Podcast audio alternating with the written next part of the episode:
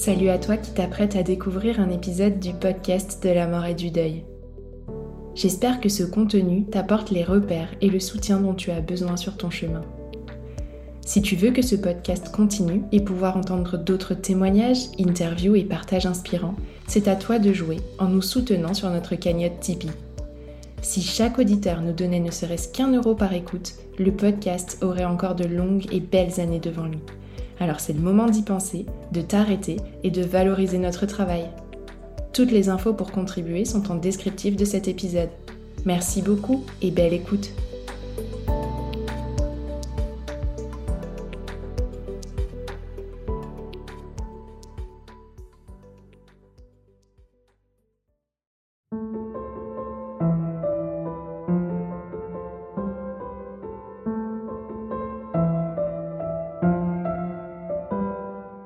Bonjour et bienvenue sur le podcast de la mort, le podcast qui explore la mort sous toutes ses coutures.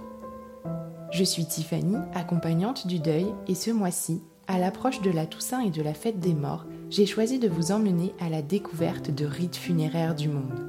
Vous entendrez parler de pratiques différentes, mais aussi chatoyantes, ou, il faut bien l'admettre, un brin effrayantes parfois aussi. Bref, tout un programme. Pour cette mini-série, j'ai la chance de vous partager la voix d'expertes toutes plus incroyables les unes que les autres. Et elles nous feront autant voyager autour du globe qu'à travers le temps. Je ne vous en dis pas plus et vous laisse découvrir un nouvel épisode.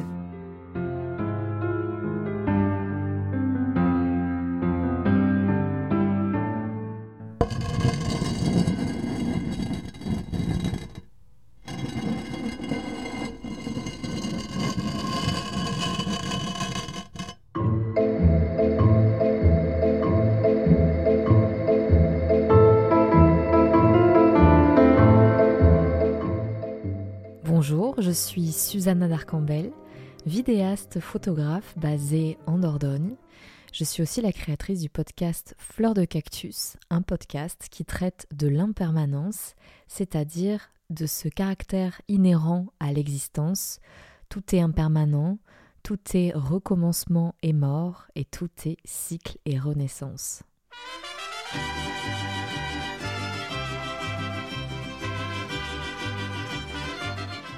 Je vais vous parler aujourd'hui du rite de la fête des morts au Mexique, qui a lieu le 2 novembre. Merci à Tiffany qui m'a gentiment prêté son micro pour cette occasion. Je suis moi-même franco-mexicaine, je suis née à Guadalajara dans l'état de Jalisco. J'ai donc une relation assez intime avec ce rituel, non seulement parce que je suis mexicaine, mais aussi parce que j'ai eu, on va dire, un événement dans ma vie qui a fait tout basculer et qui a eu lieu la veille de la fête des morts au Mexique. J'en parle dans mon podcast. Je vous laisse le soin d'écouter mon histoire directement. La fête des morts est un rite funéraire posthume qui a lieu le plus souvent un an après le décès d'un parent, d'un proche. Au Mexique, elle y est célébrée en grande pompe et je pense que c'est sûrement la tradition qui a fait connaître le Mexique à l'international, notamment avec le dessin animé Coco. Vous devez apprendre à respecter la loi, amigo. Amigo? Oh, c'est gentil, ça me touche. Ça me fait du bien d'entendre ça. Parce que je viens de vivre un dia de los muertos tellement difficile qu'un amigo, c'est exactement ce qu'il me faut là tout de suite. Et les amigos, vous savez quoi? Ils aident leurs amigos. Allez, laissez-moi traverser le pont ce soir. Je vous garantis que vous ne le regretterez pas. La fête des morts est issu du syncrétisme. En gros, c'est un mélange de deux cultures. On ne connaît pas exactement l'origine de cette tradition, mais on y retrouve des traits associés aux croyances catholiques et aux rites indigènes. En effet, en France, le 2 novembre, c'est la fête des morts. C'est une fête à la base qui est catholique.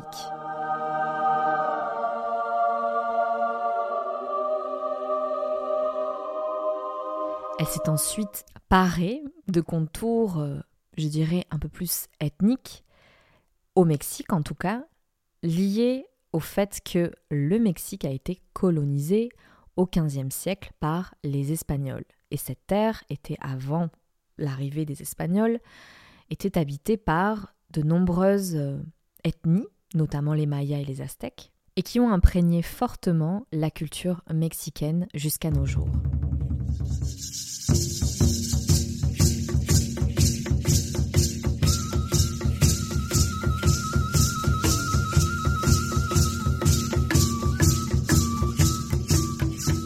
Alors certes, il y a un héritage, je dirais, euh, métissé, qui s'est fabriqué au fil des siècles, mais il faut savoir qu'à partir de l'indépendance du Mexique, donc c'est-à-dire de 1810 à 1821, pour se différencier de l'Espagne et trouver une identité légitime propre, les élites criollas, donc euh, les élites euh, métissées mais de la haute société, ont créé un mythe de la nation fabriqué à partir des racines préhispaniques, aztèques et mayas, deux civilisations considérées comme complexes et développées, alors qu'il a existé et qu'il existe encore de nombreuses ethnies autochtones au Mexique qui n'ont rien à voir avec les Aztèques et les Mayas.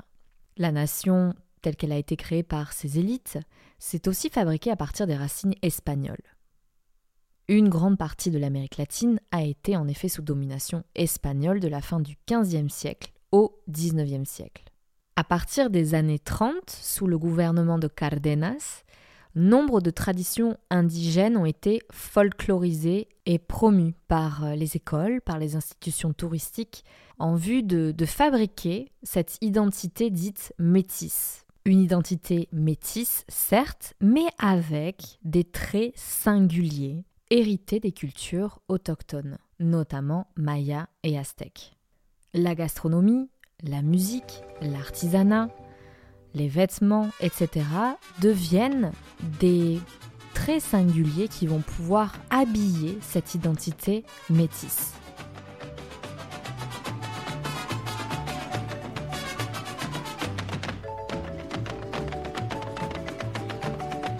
Et parallèlement à cette folklorisation de la culture, eh bien on assiste à une invisibilisation des communautés autochtones qui sont soumises à des politiques d'assimilation les obligeant à abandonner tout un pan de leur culture euh, qui leur est propre, donc c'est-à-dire leur langue, leurs croyances, leur savoir-faire, etc.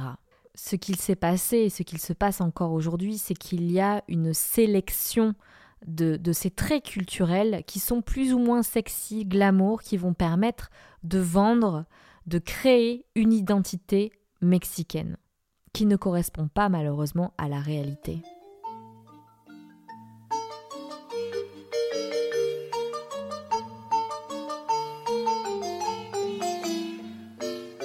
Dans ce brouhaha culturel qui reflète cette identité mexicaine, on ne sait pas d'où vient la fête des morts, telle qu'elle est célébrée aujourd'hui au Mexique bien sûr. Par contre, ce qui est sûr, c'est qu'elle n'existait pas il y a plus de 20 ans. C'est une fête qui est assez récente, mais en tout cas, elle est fêtée d'une manière très particulière et singulière dans l'état du Michoacán. Vous avez pu le voir dans le dessin animé Coco, dont les décors s'inspirent fortement de ce que l'on peut voir dans l'île de Janitzio.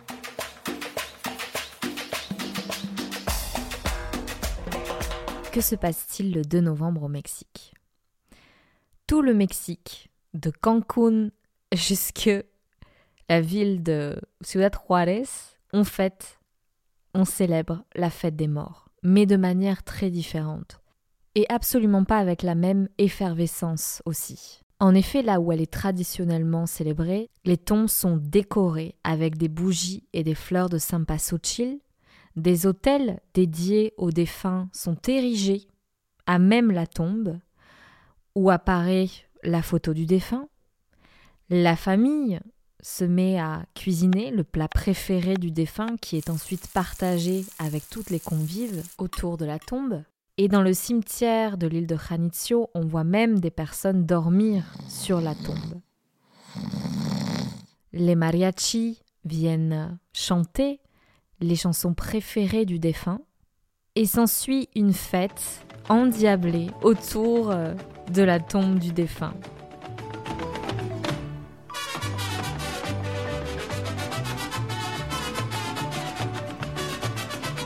Beaucoup de familles célèbrent aussi cette fête dans leur foyer, où sont érigés des autels avec la photo du défunt, avec ses plats préférés.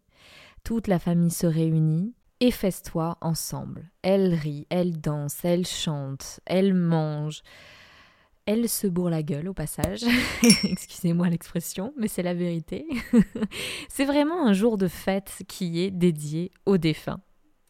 Au cours de cette soirée, les gens se remémorent les souvenirs qu'ils ont pu partager avec le défunt.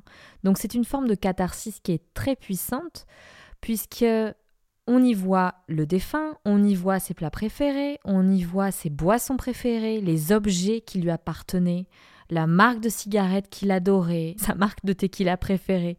Bref, ce n'est pas un tabou que de parler du défunt et de pouvoir exprimer sa douleur.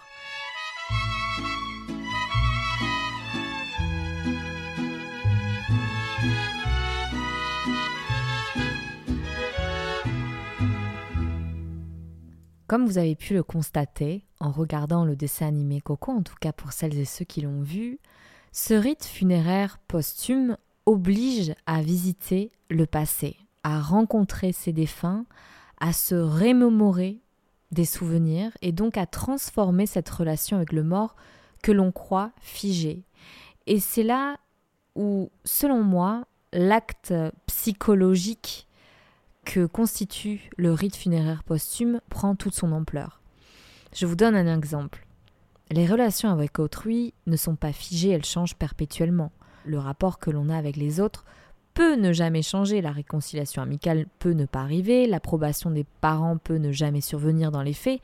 Néanmoins, le processus interne psychologique peut véritablement être bouleversé et nous donner la possibilité de voir autrement cette situation qui nous semblait irrémédiablement immobile, à savoir le chagrin. Comment ce chagrin peut être transformé? Eh bien, à travers l'expression verbale si l'on reste dans le domaine de la psychanalyse, ou l'expression corporelle et mentale, si l'on adopte une pratique plus rituelle. Le rite est en fait une mise en scène, donc cela oblige à, faire preuve de créativité, à faire preuve d'imagination, à faire preuve de tolérance aussi avec soi-même, ou en tout cas d'introspection pour savoir ce qui pourrait le plus ressembler à ce que l'on a envie là maintenant parce qu'on pose une intention quand on fait un rituel. Et c'est ce qui se passe en fait lors du, de ce rite funéraire posthume qui est la fête des morts. L'intention est de d'organiser des retrouvailles avec le défunt, de libérer une charge émotionnelle qui est toujours là et de pouvoir la diriger vers quelque chose. Et là, en l'occurrence, l'autel qui est érigé à cette fin permet de décharger tout ce qui était en nous. Et c'est ça qui est magnifique avec cette fête. Et c'est pour ça que j'adore le Mexique pour ça, parce que la mort n'y est pas tabou.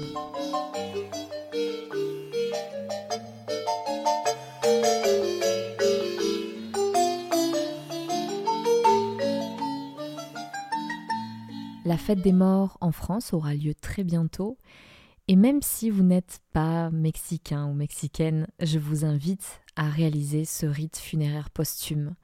Il n'y a rien d'ésotérique, il n'y a rien de glauque, bien au contraire, c'est vraiment un moment pour soi et pour le parent, pour le proche que l'on a perdu récemment, pour nous permettre de d'exprimer ses larmes, d'exprimer sa parole, d'exprimer ce que l'on a sur le cœur, quand bien même vous vous adressez à une personne disparue car même si cette personne est disparue, elle existe encore dans votre cœur, dans votre esprit, dans votre psychologie.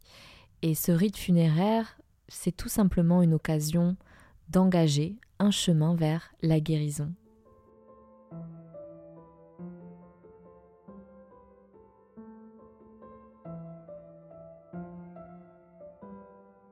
Vous venez de découvrir un nouvel épisode de la mini-série dédiée au rite funéraire du monde. J'espère que ce partage vous a plu et que cet univers, un peu différent de la ligne habituelle du podcast de la mort, a su vous embarquer. Vous pouvez encourager la poursuite du podcast de la mort en laissant 5 étoiles sur les plateformes Apple Podcast et Spotify. Suivez toute l'actualité et découvrez en avant-première les appels à témoins sur les réseaux sociaux Instagram principalement, mais aussi Facebook et TikTok.